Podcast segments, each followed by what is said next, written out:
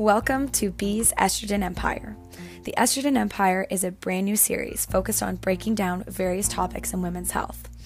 It's time for us to create an empire of women who are informed and assertive and can advocate for their health and the health of women around the world. I'm Bee, the host of Bee's Estrogen Empire, and I'm very privileged to have a voice and feel confident enough to discuss these topics. I would like to take a moment to recognize that not all women have female anatomy, and not all female anatomy classifies someone as a woman. The Empire will use evidence based information to guide topics and discussions. All references will be included in the show notes, and I'm so excited that you're here to join the Estrogen Empire and the movement that we are about to create. Welcome along.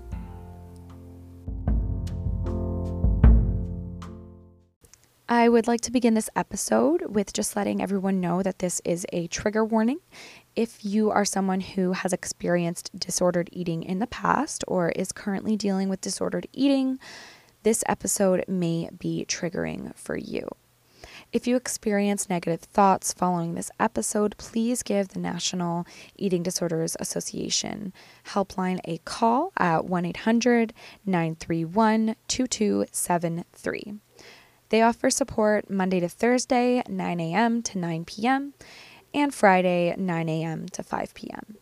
Once again, that is the National Eating Disorders Association helpline at 1 800 931 2273. This is a trigger warning. Hello, everyone, and welcome back to the Crazy Beautiful Life podcast and the Estrogen Empire series. I'm Bee, the host of The Crazy Beautiful Life, and I'm super happy that you are here to join me. Um, I think the conversations that we are going to have today are super, super important moving forward and going out and sharing them with the world. I know this episode was supposed to go up yesterday, but you guys, I am out in the middle of nowhere, and that means that my internet isn't very good, which means getting my research papers to inform the episode and downloading the PDFs and reading them takes a super long time, and uploading everything takes a super long time. so I really appreciate your patience. So happy Tuesday. Uh, you guys know I just love the beginning of the week. Monday, Tuesday are my favorite days. They really give us the opportunity to set our intentions, themes, and goals for the week. I just love the beginning of the week, and I love that we get to spend it together and we get to talk about some really interesting topics um, as we move into the week and sort of spread our love with the world. Once again, I'm super overwhelmed with all of the feedback I received following last week's episode. All the messages I've been receiving have been so kind, and in a time like this, your messages truly go a long way and they mean so much to me. Last week, we talked about endometriosis. If you don't know what endometriosis is, I would strongly encourage you to listen to that episode. I think it's really important that we sort of get the conversation about endometriosis going um, so it's not such a quote unquote taboo subject, it's not so hush hush, and really get it out there in the open because it is underfunded, under researched, and not taken seriously within society. The week before that, we talked about vaginismus. Um, if that word sounds like total craziness or vaginal stenosis, you have no idea what I'm talking about, I would strongly encourage you to give that episode a listen as well. We talk about the different perspectives of what causes vaginismus and what we can do as an empire to sort of uh, bring some attention and raise some awareness regarding vaginismus. I hope you are all self isolating and doing your part in stopping the spread of COVID 19. It's imperative that during this time we all work together to slow this down and get it under control. I'd like to give a special mention to all of my listeners who are healthcare workers and those who work in essential services. If you are a stock stock clerk at a grocery store, if you are one of the cleaning people in a hospital, if you are a paramedic, a nurse, uh, PSW, anyone who is out there still working in essential services, you're all doing so amazing, and I can't thank you enough for all of your efforts. As you guys know, um, I have been in quarantine, not necessarily quarantine. I'm not sick. I don't have any symptoms. I wasn't traveling. Um, I'm just in the same situation as everybody else. Um, but I haven't been in school since I think March. Let me just peep at my calendar. Yeah, March 16th was when things started started going crazy. So, just about 2 weeks now, which is kind of crazy. And throughout the last 2 weeks, I have been spending a lot more time online scrolling through Instagram and Facebook. My screen time app has been reminding me just about how much time I've been spending online, and it's not good. I need to get it under control because final exams are coming and final projects and stuff like that. But during my time of, you know, hours of scrolling, I've noticed that there's been a huge, huge flux online for at home workouts, at home diet plans, tips and tricks to stay slim at home, and at home weight loss interventions. There's so many pages and series that are currently coming out with at home fat blasters, meal plans for keeping your six pack while on the couch, and so much more. Online health and fitness influencers are truly thriving right now, and their markets are absolutely booming something I've really been enjoying doing is um, at home yoga. You guys know I love yoga. Um, so having that sort of online content and presence has been amazing for increasing my accessibility to yoga because everything is closed. I can't go do a yoga class at Good Life, um, which really sucks. I can't go do a yoga class at Gold Ring with my roommates. So, having this sort of online platform has been really beneficial for increasing my accessibility and a ton of other people's accessibility to at home fitness and at home health and wellness, if you will. We're going to get into why those terms may be a little confusing. As someone who uh, grew up playing sports, I've been a varsity athlete for all five years of my undergrad. I played rugby for 10 years. I did gymnastics, figure skating. I played every single sport in high school. And as someone with a background in kinesiology, you guys know I am a few weeks away from my bachelor's of kinesiology degree. I like truly, truly, honestly, in my core, value the role of physical activity in the promotion of both physical and mental health, um, as well as eating uh, nutritious and I'm not going to say balanced, eating a nutritious diet to support health and wellness. Um, I'm not going to sit here and say that we should all be sedentary and we shouldn't utilize online tools and we should eat like crap and just do whatever we want. I'm not going to do that because there are several metabolic complications that can arise with having a, a high BMI or being metabolically unhealthy. But I also understand that the jargon that we use to promote this wellness can create troublesome mental complexes that evoke feelings of guilt for an activity, body image issues, decreased self confidence, and a need to change our physical appearance. Oftentimes, I feel like these fitness programs and weight loss programs capitalize on our insecurities and then profit off them. They make us feel like we have fat to burn, abs to shred, legs to tone, and calories to shed. For example, a fitness influencer on YouTube is not going to title their video 30 minute HIIT for cardiovascular capacity and mental wellness or 30 minute HIIT to increase longevity and reduce the risk of cancer. They're going to title their videos 30 minute HIIT for toned legs and a tighter booty or 30 minute HIIT for burning 450 calories at home. When we read titles like these, we select programs and activities that specifically target our insecurities, and then they let us know that we have the ability to change them. So, although online fitness and diet programs have been effective in getting people up and moving when they're housebound and really just increasing accessibility overall, I think the ways in which these programs are promoted is super important to look at through a critical lens. Now, I'm someone who is fairly confident in most aspects of my life. I mean, most of you guys know me in my personal life, and I'm just kind of one of those people who I do what I do. I say what I say. I dress how I want to dress. I'm not like weird about going out with no makeup. Nine times out of 10, I don't even wear makeup. So I'm super fortunate in that I'm pretty confident in most aspects of my life. So these types of workout programs that focus on fat loss, weight loss, toning, and slimming, they don't really have conscious bold underline exclamation mark conscious negative implications for me personally but I can't help but to think about the subconscious damage that they may be propagating in myself and women around the world. Another important thing to note is that there are tons of fitness influencers and content creators doing amazing things online and bringing together women of all different cultures and promoting health and wellness and mindfulness and exercise that makes you feel good. But there are also a lot of people online letting us know how they lost 30 pounds in two months or advertising weird eating patterns to maintain a six pack. And these types of videos are getting a lot of traction online. Majority of the information online regarding fat loss, weight loss, and eating isn't from dietitians or nutritionists. And this isn't to say that there aren't extremely intelligent, self educated people online, but there are also a lot of people promoting what is potentially disordered eating.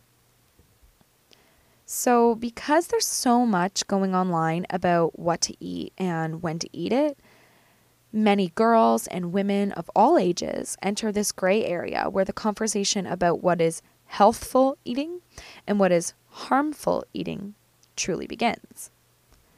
Food is something that connects every single person on this earth. We all must eat. But what happens when a person's desire to be thin overpowers their desire to eat? What happens when our relationship with food becomes a mechanism to demonstrate control and power rather than a mechanism for health and wellness? What happens when people begin a cycle of restrict, binge, guilt, repeat? Today, we are going to talk about a very challenging subject eating disorders and disordered eating. We will discuss the different types of eating disorders that are currently recognized in the DSM 5 and the different perspectives regarding what causes eating disorders and what we can do as the estrogen empire, my gals, what we can do to sort of challenge and change the status quo about the media and what goes on within the media. Once again, Bee's estrogen empire is not a diagnostic tool, but rather a tool for advocacy and awareness. If any of the things that I mentioned in today's episode really hit home with you and you feel as though you may be suffering from an eating disorder or disordered eating, I strongly encourage you to reach out to your family physician or primary health care practitioner you deserve to be happy and healthy, so please seek help if you are struggling. As always, the Estrogen Empire uses evidence based research to guide conversations. So let's talk about some of the terminology that we are going to use today. I want to first outline that the terms eating disorder and disordered eating are not mutually exclusive. They are not the same words. Eating disorder and disordered eating, not the same. Got it? Cool. So we can sort of view this as a spectrum, if you will, with healthful eating on the left, disordered eating in the middle, and then eating disorder on the right. The DSM 5, which I'm sure you guys have all heard about, is the Diagnostic Statistics Manual, currently recognizes four main eating disorders. The first eating disorder is anorexia nervosa. I'm sure we've all heard of anorexia before, and we can probably picture in our head uh, what we think someone with anorexia may look like. Um, it's characterized by disturbances of how the person experiences their body and their weight. And they sort of partake in really persistent behaviors that interfere with maintaining a healthy weight. Anorexia has the highest mortality rate of all eating disorders, with an increased risk of cardiac arrest. Kidney failure, and suicide. The second eating disorder outlined by the DSM 5 is bulimia nervosa. This eating disorder is characterized by food restriction, followed by a binge episode, which is the consumption of a large quantity of food, followed by a purge. If you don't know what a purge is, this can be induced vomiting, abuse of diuretics or laxatives, and or excessive exercise. In order to be diagnosed with bulimia, um, it needs to the the binge episodes followed by a purge need to occur at least once a week for three months. The third eating disorder recognized by the DSM 5 is um, binge eating disorder. Now, this is similar to bulimia, but different. The main difference between bulimia nervosa and binge eating disorder is that in binge eating disorder, there is no sort of compensatory behavior, there's no purge. It is just the consumption of large quantities of food. Um, usually a loss of control, ignoring hunger cues. So you are just eating tons and tons and tons, regardless of how you may feel. And then there's no um, sort of binge, or sorry, there's no sort of purge following that binge eating episode. The fourth section of eating disorders in the DSM 5 is other disorders otherwise not specified. So, these types of eating disorders are the ones that are less common and they don't necessarily fit into one of the categories above, one of the categories above, one of the categories that we just talked about, but they are significant enough to cause sufficient disturbances in the person. So the disturbances are sufficient enough to be classified as an eating disorder. So, those are eating disorders, but what about the different eating patterns or obsessions or fixations that may not necessarily fall into these classifications, but can cause a lot of negative health implications themselves or could lead to possible pathology or an eating disorder down the road. This is disordered eating. So, what is disordered eating? Disordered eating is defined as troublesome eating behaviors, um, such as purging with exercise and or diuretics, food restriction, obsessive calorie counting, frequent attempts to lose or control body weight, consuming excessive amounts of foods. Um, there's another one that's called orthorexia, which is when you are on the complete opposite side, you are obsessed with like health, your idea, idea, I'm doing a quote unquote health. Um, that it really like controls your life and like you can't eat anything unhealthy um, things like that. So disordered eating is not necessarily always less severe than an eating disorder but we do sort of view them along this sort of spectrum where we have healthful eating and then uh, disordered eating and then eating disorder. So uh, disordered eating could possibly lead to an eating disorder down the road, or disordered eating patterns could um, be very alarming and raise a lot of red flags for possible possible pathology later on. It can be really important to identify abnormal eating patterns or abnormal relationships with food early on before they become too severe.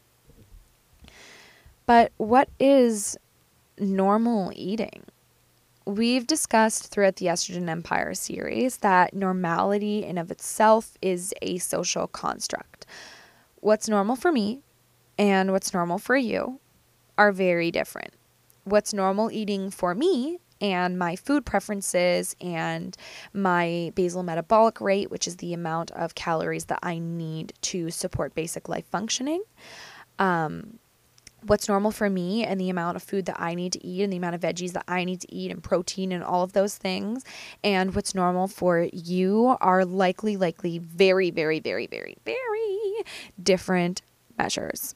So let's interchange this word normal eating with what is healthful eating.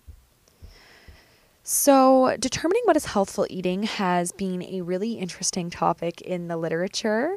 Um, the World Health Organization sort of brings this biophysical approach where they say that we need to eat this many things from these many categories, um, but they don't actually address uh, relationships with food or psychological implications with food.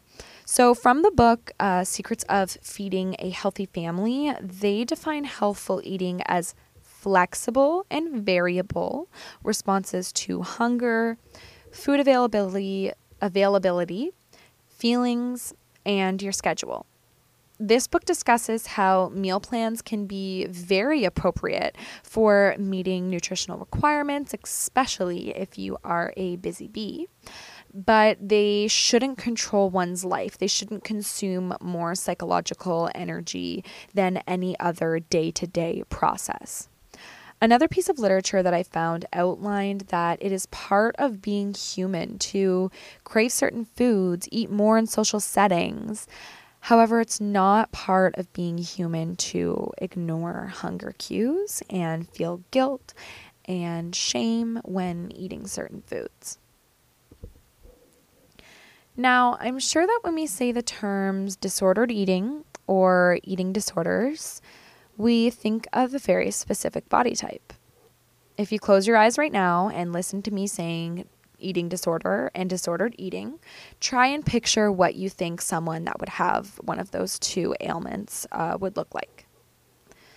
Possibly very thin or underweight, um, maybe slim, maybe they have a wee bit more bony prominences, um, you know, sort of on that more slender spectrum, if you will. Now, I want you to listen to me tell you that anyone can have an eating disorder and their bodies can look extremely different. Someone can look like the healthiest person in the world and they can have an eating disorder. Someone can have a high um, body fat composition or high adiposity, just means lots of adipose tissue, and they can have an eating disorder. Someone can look like a bodybuilder or a physique competitor and they can have an eating disorder. Someone can just look like a normal, average person and they can have an eating disorder disorder or disordered eating. The this sort of body type idea that you have to look a certain way in order to be taken seriously for your eating disorder is just not the case. Marcus and Wildes uh, 2004 analyzed the association between disordered eating and obesity. They found that obesity is strongly linked to binge eating disorder. Now, remember, binge eating disorder does not have a purge.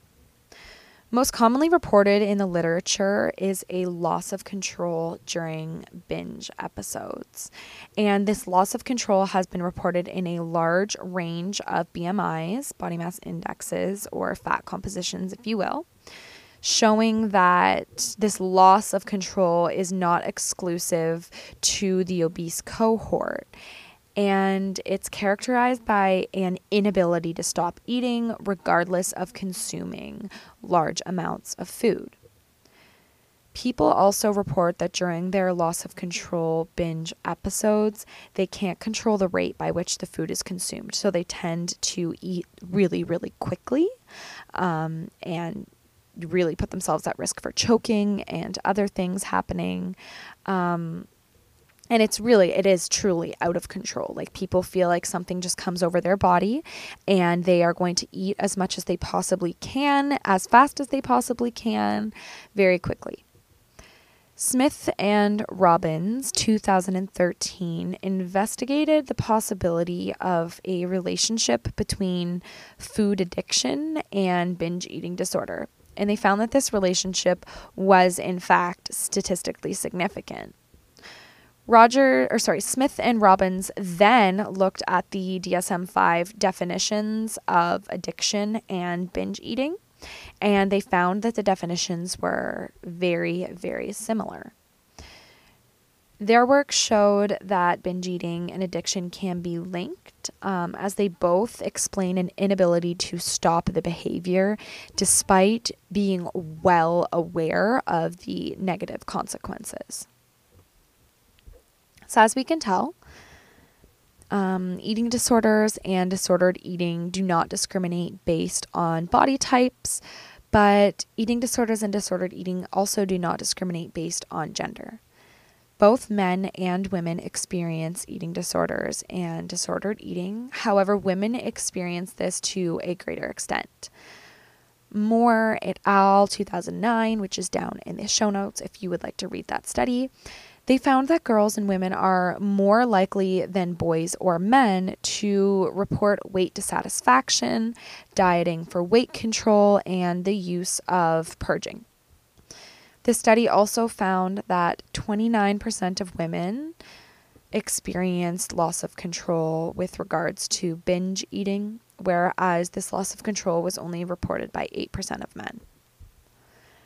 They also found that 22.5% of women reported daily body checks, whereas 8.9% of men reported body checks. I really want to talk about body checks for a second because the first time I ever heard of this term body checks was during my women's health lecture during class. And it honestly shook me. I was sitting there and if I wasn't in public and if I wasn't around my classmates, my jaw probably would have dropped. That's because I literally did not realize that I body check every single day. Every day in the morning, I stare in the mirror and am like, hey, am I chubbier or am I thinner? What's going on here? And it's not even something like I think about. It's it's just like this autonomic process. I just do it every single morning and I didn't even know that body checks were a thing until I heard of the term during class. And now that I'm aware of it, I'm like, holy smokes. Like I I do that. I didn't even know. I didn't even know that was a thing.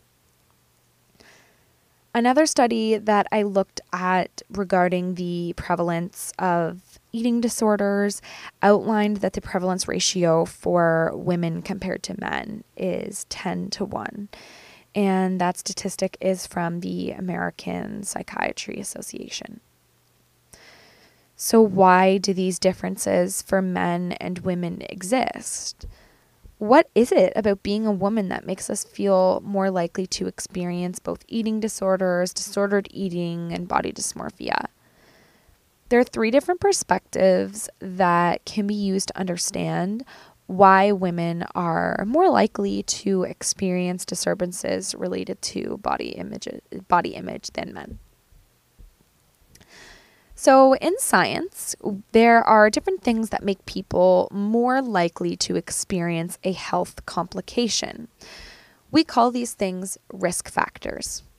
So, Jacobi, Zwaan, Hayward, and Agras are a group of researchers. Two are from Stanford and I think University of Virginia, and one other university, and they came together to explore the different risk factors associated with eating disorders.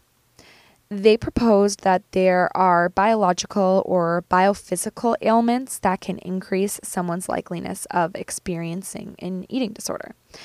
They found that individuals who have experienced gastrointestinal problems in early childhood are twice as likely to experience an eating disorder compared to those who have not.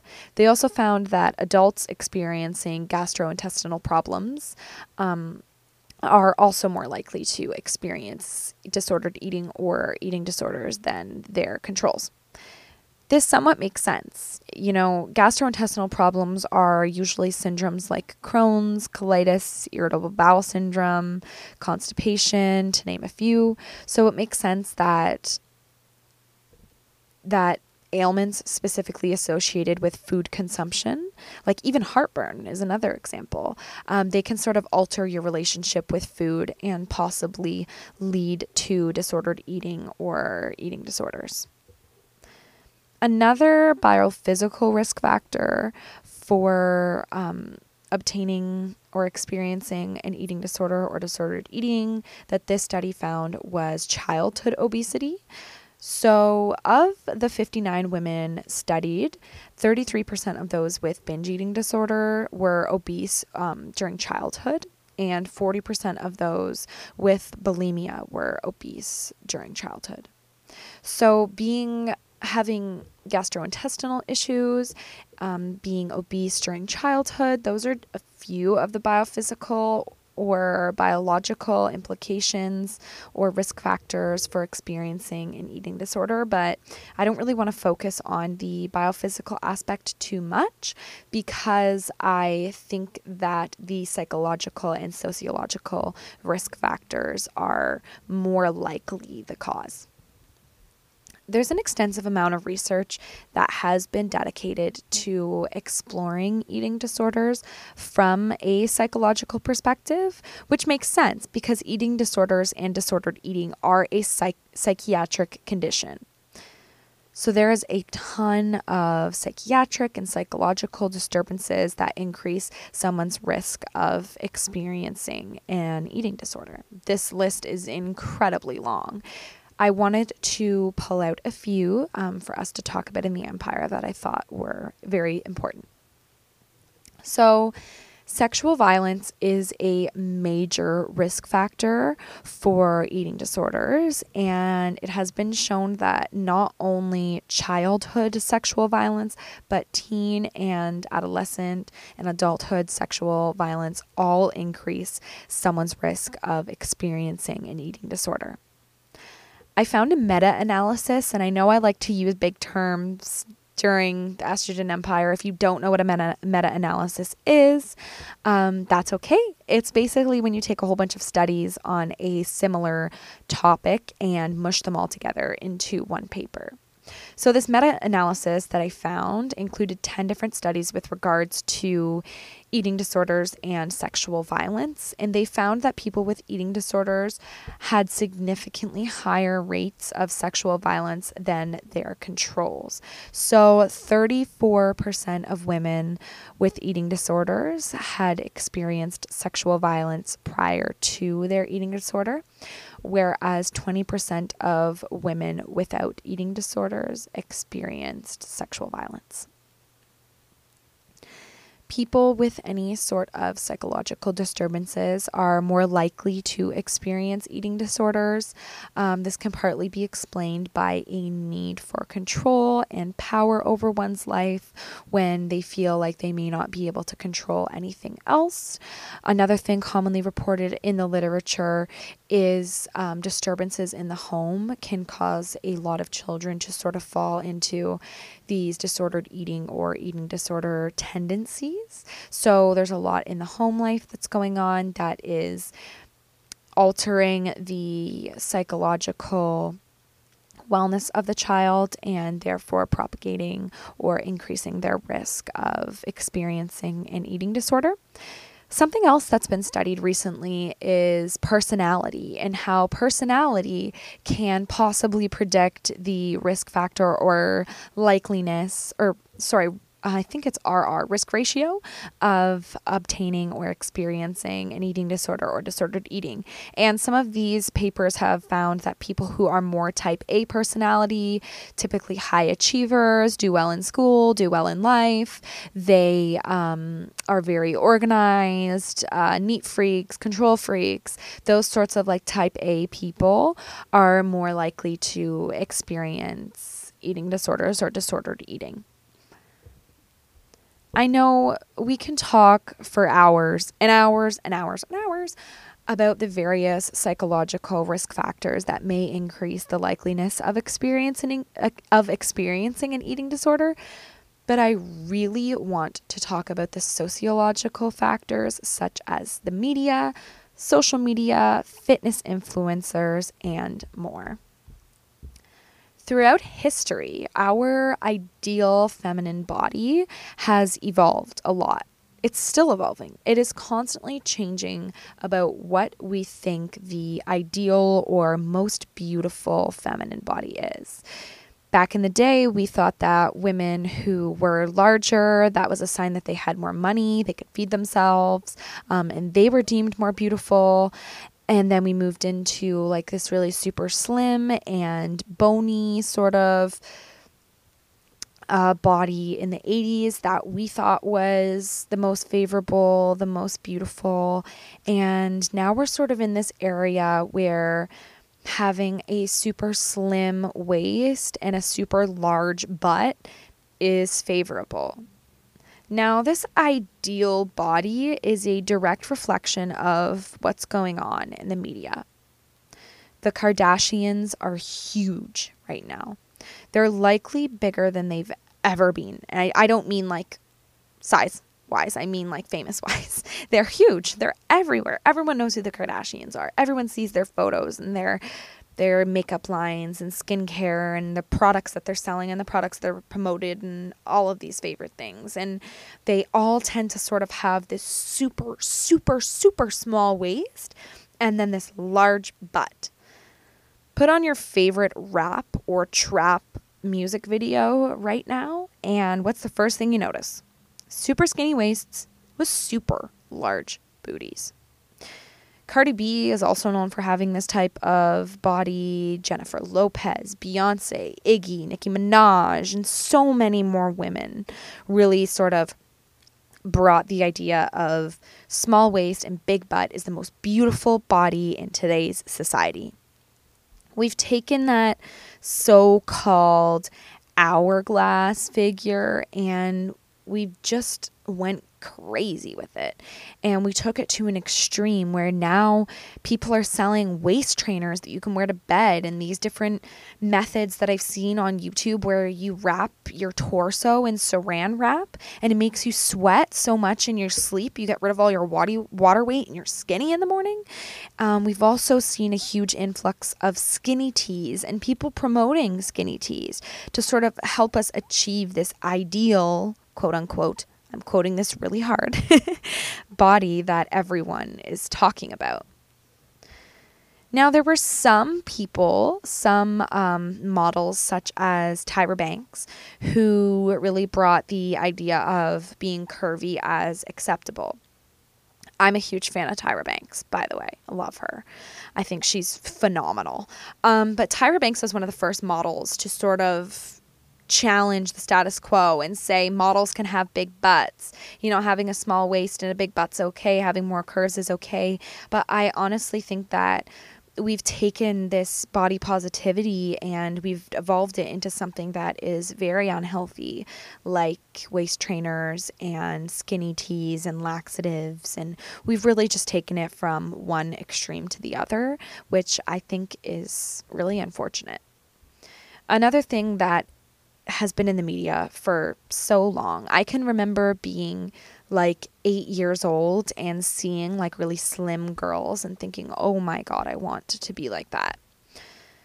So, being thin and being skinny and the desire to be this thin, low body fat body has been a thing for a very long time. Now, apps like TikTok and Instagram and YouTube have actually been exposed for having algorithms that are specifically geared to drive more attention to accounts which they believe to be physically attractive. We are overwhelmed with huge amount of people who are thin, flat abs, low body fat, and all of those things that sort of contribute to society's idea of what is the ideal body. Historically, models have been extremely thin, and this is still evident in the majority of clothing lines today. I'm sure when I mention models and thin and clothing lines, there's one brand that pops into your head immediately. Victoria's Secret and the Victoria's Secret Annual Fashion Show. This fashion show is freaking huge with 7 sorry 6.7 million people tuning in in 2016 alone. Now, Victoria's Secret has been very transparent and they have gotten some backlash in the media about the fact that they value a homogenous body type. A homogenous body type means that everybody looks the same for their shows. And they also refer to their models as Victoria's Secret angels. Now, seeing models like the Victoria's Secret Angels during the Victoria's Secret fashion show is enough to stimulate feelings of body dissatisfaction or a desire to lose weight or implanted ideas of the ideal or quote unquote beautiful body type. But many of the angels have taken this a step further and have created both fitness and diet plans so that other people can look like them. These fitness and diet plans are very easily accessible via YouTube and blogs. Almost anyone can read up on how the angels have come to look the way that they do. And now, not I shouldn't say that all of these fitness and diet plans are unhealthy or are dangerous or raise red flags or promoting under eating, um, but some of them are. And a lot of these fitness and diet programs being promoted by the Victoria's Secret Angels are really promoting under eating, fasting, over exercising as a compensatory behavior, following a cheat meal.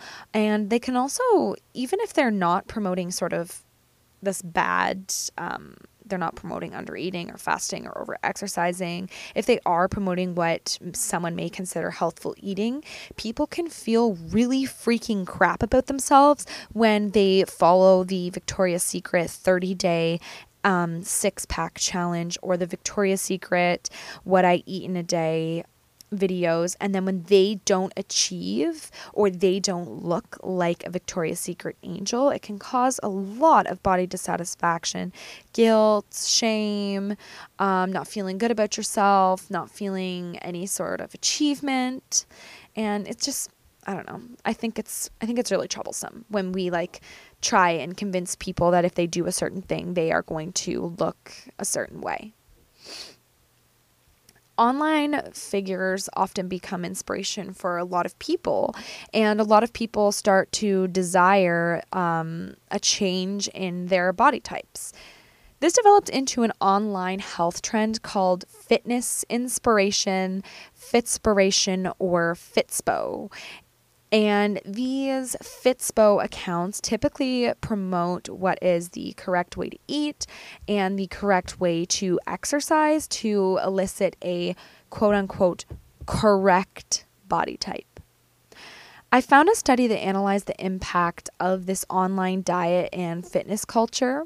And of their 180 participants, they found that 50% of the people desired to lose weight after looking at Fitspo accounts and improve their appearance. 50% of the participants also reported that they believe fitness influencers are a prime example of what is the healthy ideal. They represent what dedication, self care, and hard work can do for your life and the way that you experience life. Now, 25% of the participants displayed adverse, so negative um, physical and mental health outcomes when they were unable to achieve that ideal or correct body type that the fitness influencers were promoting. Now, another influencer who is actually Canadian, uh, her name is Abby Sharp she decided to give her two cents on this online fitness and diet culture and started to address a lot of the trending or fad diets that were going viral. Abby is a registered dietitian and uses evidence based research to influence her videos. She takes these videos posted by very influential YouTubers or celebrities and breaks them down, outlining different macros, calories, nutrients, and just sort of health and the relationship with food in general. Now, Abby's videos are extremely important in this online world, as most of the time she discovers and exposes, if you will, that many influencers are promoting eating fewer than 1,200 calories a day. they're not getting enough protein or carbs. And she's honestly just super honest about which influencers she feels are promoting disordered eating and which influencers may be doing a good job and just eating a normal, quote unquote, normal, healthful diet. I think having people like Abby online cracking the code to health and wellness, who is an educated expert, is super helpful. I personally love Abby Sharp's videos. She's kind of like very transparent, very honest, very real.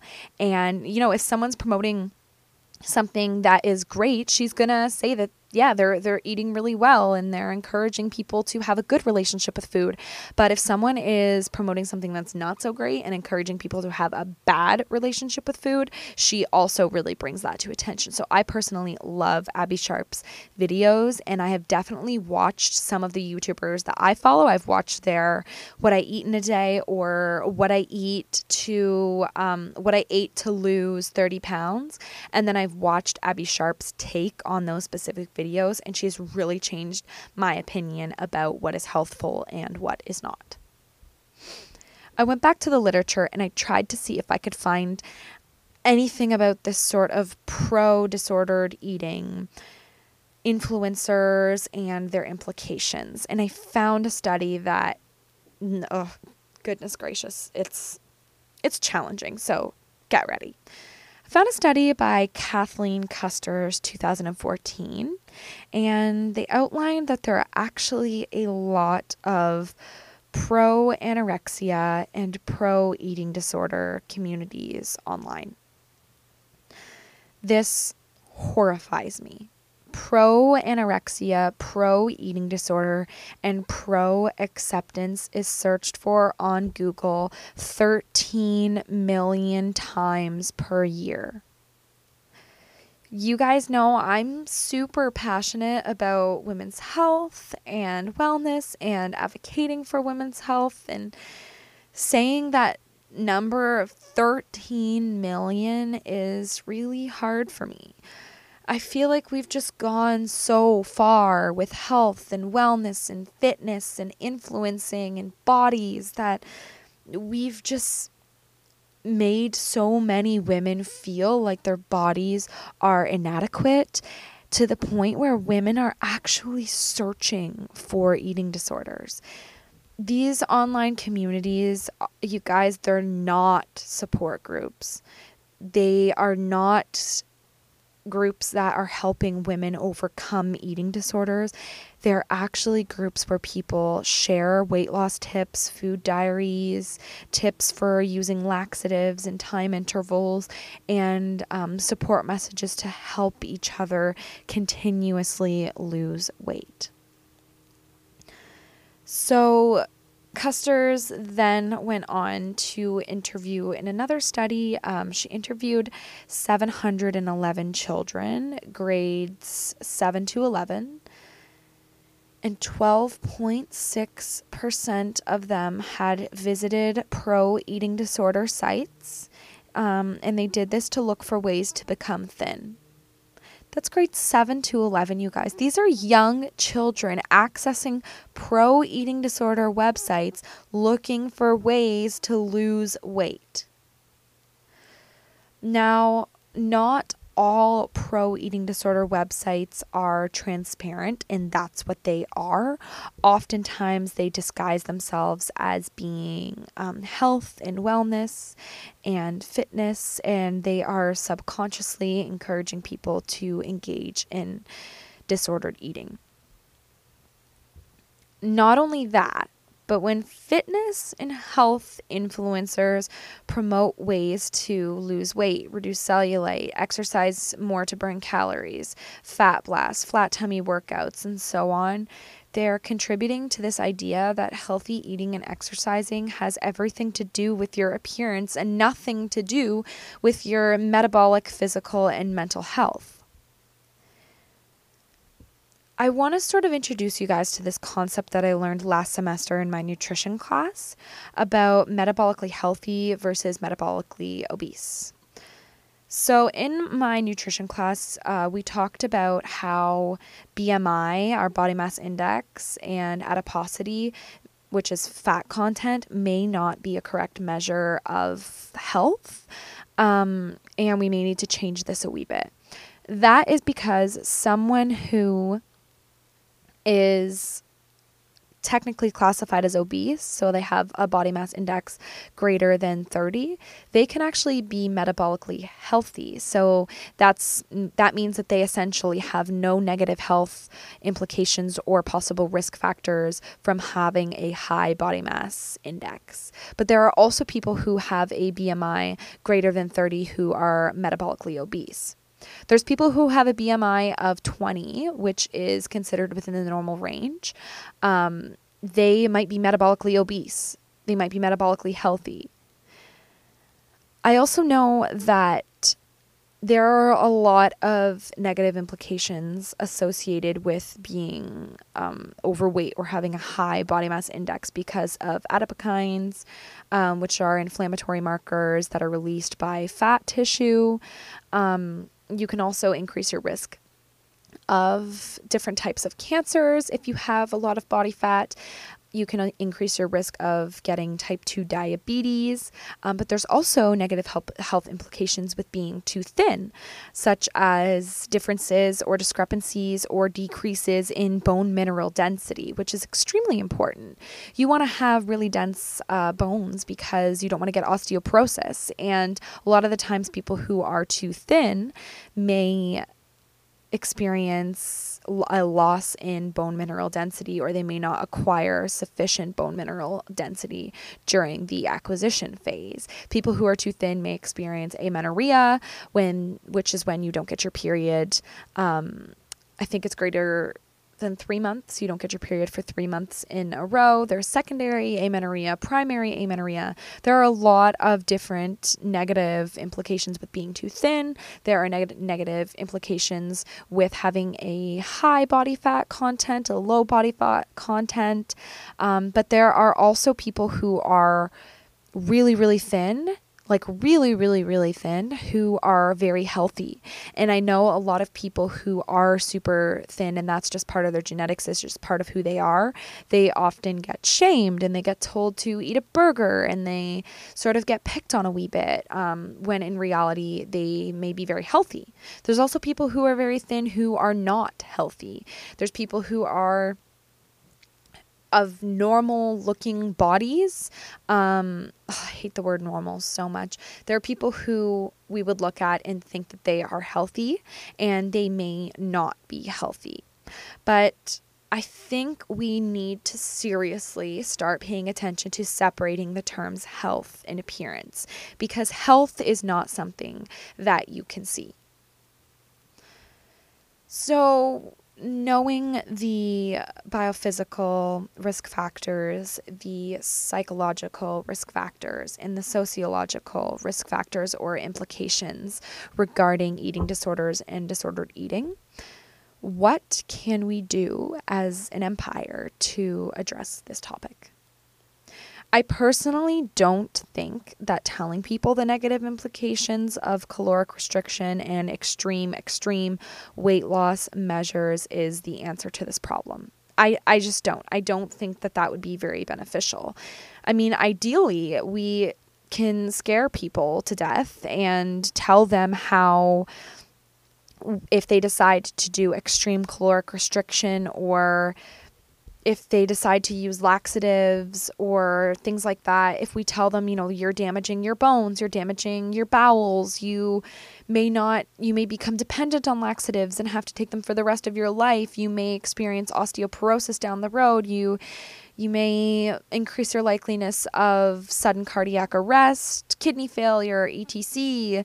Ideally, if we tell people these things, it would solve the issue, right? But remember when I mentioned that people experience a loss of control or addiction by which they continue their habits despite being well aware of the negative consequences. So I don't really think that, you know, during grade 9 gym class or during eating disorder and disordered eating education, I don't think scaring people is the right way to go because we've clearly seen in the literature that people will do things despite knowing the negative consequences. I wish we could tell people, don't do this, you're essentially risking your life, but it's so much more complex than this. What we can do as an empire is we can, I seriously mean this, we can change the status quo. We can challenge pages that you see online that propagate this necessity to change our physical appearance. We can reach out to influencers, diet plans, and authors who are capitalizing and profiting off of our insecurities. And we can let them know what their content sort of is promoting. It's promoting a need to change, it's promoting an idea that thinner is healthier or eating this way is going to be healthier. They sort of really, really make us feel like our health is reflected by our physical appearance.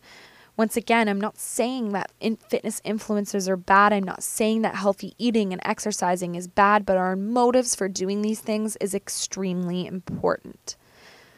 When we're exercising and eating healthy for the sole purpose of experiencing or achieving a specific body type, this relationship with food and exercise can be misconstrued.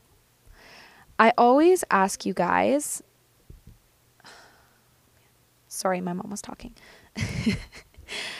Um, I always ask you guys to participate in a challenge at the end of the podcast.